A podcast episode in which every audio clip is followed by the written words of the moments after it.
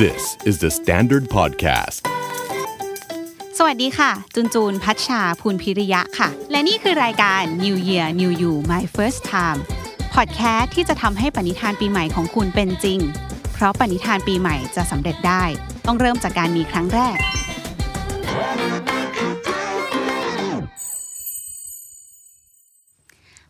มามีใครชอบแบบเบื่อเบื่อๆเซ็งๆ แล้วก็หาทางออกด้วยการไปเล่นโซเชียลมีเดียไหมคะ แต่พอไปเล่นปุ๊บก็เหมือนจะเซ็งกว่าเดิมอะเพราะว่าบางทีเข้าโซเชียลมีเดียมันก็จะมีแอปอะไรบ้างอินสตาแกรมเนี้ยตัวดีเลย เข้าไปก็เจอเพื่อนซื้อรองเท้าใหม่ เจอ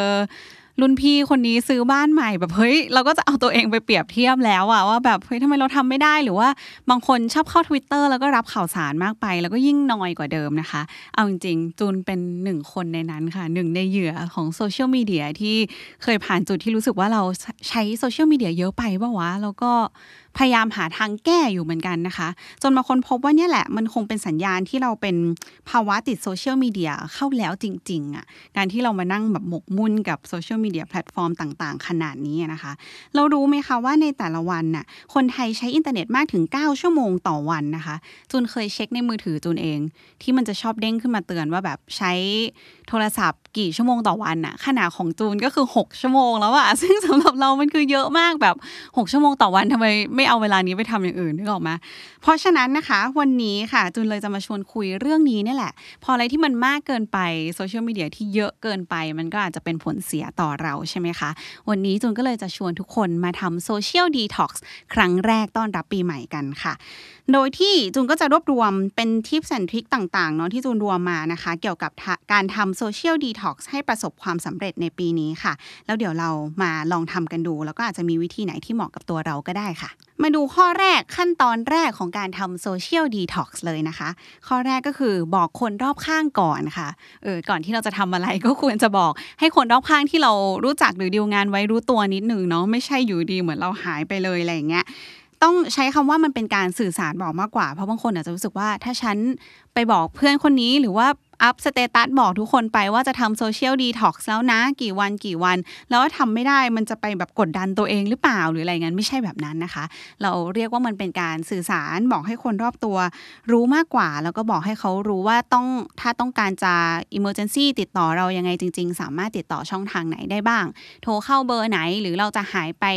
จำนวนวันกี่วันอะไรแบบนี้นะคะ ทุกคนรอบตัวจะได้รู้กันไว้ก่อนที่เราจะหายไปจากโซเชียลมีเดียเนาะขั้นตอนที่ 2 ก็คือการ log out แต่ไม่ต้องต้องถึงขั้นลบแอปก็ได้นะคะ บางคนคิดว่าจะทำ social detox ต้องแบบว่าลบล้างทุกอย่างทันทีหรือเปล่าอะไรเงี้ย ค่อยๆเป็น ค่อยๆ ไปก็ได้ค่ะ ลองใช้วิธีแค่ปิด notification เออเข้าไปใน setting เนาะแล้วมันจะมีแบบแยกแต่ละแอปพลิเคชันเลย แล้วก็ปิดไม่ต้องให้มันตั้งเตือนอะไม่ต้องให้มือถือเราแต่ดึงแต่ดึงตลอดเวลา แค่นี้เราก็อาจจะมีสมาธิอยู่กับตัวเองมากขึ้นนะคะ หรือบางคนติดงานมากจนแบบมีอีเมล ก็เด้งเด้งเด้งเข้าตลอดเวลาไลน์ก็เด้งเข้าตลอดเวลาอาจจะทำให้รู้สึกแบบโอเวอร์เวลไปหมดเนาะเพราะฉะนั้นก็ลองใช้วิธีการปิด notification ดูค่ะ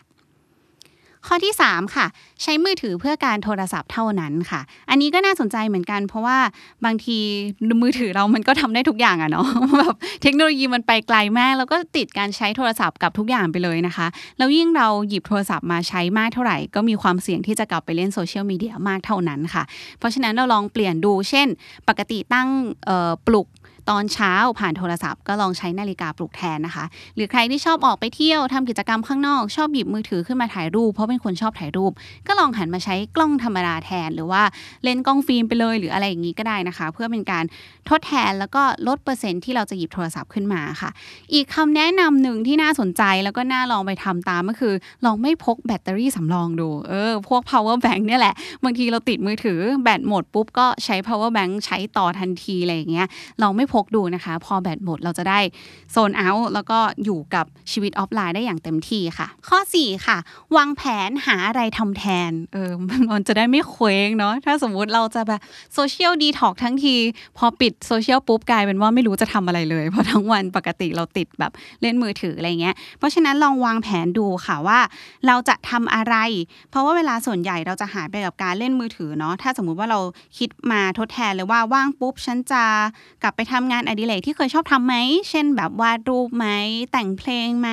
ปลูกต้นไม้ไหม หรือว่าลองทำเวิร์กช็อปหรือออกไปใช้เวลากับคนรอบข้างมากขึ้นก็ได้นะคะ บางทีอาจจะเป็นการวางแผนที่ทำให้เราได้ใช้เวลากับคนรอบข้าง หรือว่าคนที่เรารัก หรือกิจกรรมที่เราเคยรักได้มากขึ้นก็ได้ค่ะ แล้วก็ข้อสุดท้ายค่ะ ค่อยๆเป็น ค่อย ๆ ไปค่ะ ทุกคน อันนี้ก็ถือว่าเป็นการฝึกแบบ นิสัยทีละนิดเนาะไม่ต้องกดดันนะคะ เตือนตัวเองว่านี่คือความต้องการของเราที่จะลดโซเชียลแต่ว่ามันไม่ถึงขั้นที่เราแบบไปเข้าค่าย หรือว่าเป็นการทำโทษตัวเองลงโทษตัวเองแบบนั้นนะคะ ถ้าเราจะมีเผลอเข้าไปเล่นบ้าง หรือว่าบางทีมันอิมเมอร์เจนซี่จริงๆอะต้องเข้าไปใช้ ต้องแอบไปดูรูปแฟนเก่า เพราะว่าเห็นเพื่อนบอกว่าเพิ่งลงมาอะไรเงี้ยเราก็ ต้องมีแอบเผลอเข้าไปดูบ้างนะคะ ไม่ใช่เรื่องผิดอะไรค่ะ ก็ลองฝึกไปทีละนิด จริง ๆ ไม่แน่เหมือนกันนะคะ รู้ตัวอีกที เราอาจจะเป็นคนที่ไม่ได้ให้ความสำคัญกับโซเชียลมีเดียเป็นอันดับแรกเท่าเดิมก็ได้นะ ก็ค่อยๆลองไปนะคะ เป็นกำลังใจให้กับทุกคนละกันที่อยากจะลองทำ social detox ประจำปี 2021 นี้นะคะ เพราะฉะนั้นแล้วใครที่ใครที่ตั้งปณิธานปีใหม่ด้วยการทำ social detox ก็ขอให้ทำให้สำเร็จนะคะทุกคน สำหรับใครที่ลองทำ social detox แล้วเป็นยังไงกันบ้างก็แชร์ให้จูนฟังได้นะคะ ที่คอมเมนต์ด้านล่างได้เลยค่ะ ติดตามฟัง New Year New You My First Time กันได้ทุกวันตลอดเดือนมกราคมนะคะพอดแคสต์ที่จะช่วยให้ปณิธานปีใหม่ของคุณเป็นจริงได้ เพราะทุกปณิธานปีใหม่จะสำเร็จได้ก็ต้องเริ่มจากการมีครั้งแรกค่ะ สวัสดีค่ะสำหรับคนที่ชอบฟังพอดแคสต์ทาง YouTube ฝากกด subscribe ช่อง The Standard Podcast พร้อมทั้งกดกระดิ่งเพื่อเตือนเวลามี episode ใหม่ ๆ ด้วยนะคะ ติดตามฟัง New Year New You My First Time พอดแคสต์ที่จะทำให้ปณิธานปีใหม่ของคุณเป็นจริง เพราะปณิธานปีใหม่จะสำเร็จได้ ต้องเริ่มจากการมีครั้งแรกค่ะ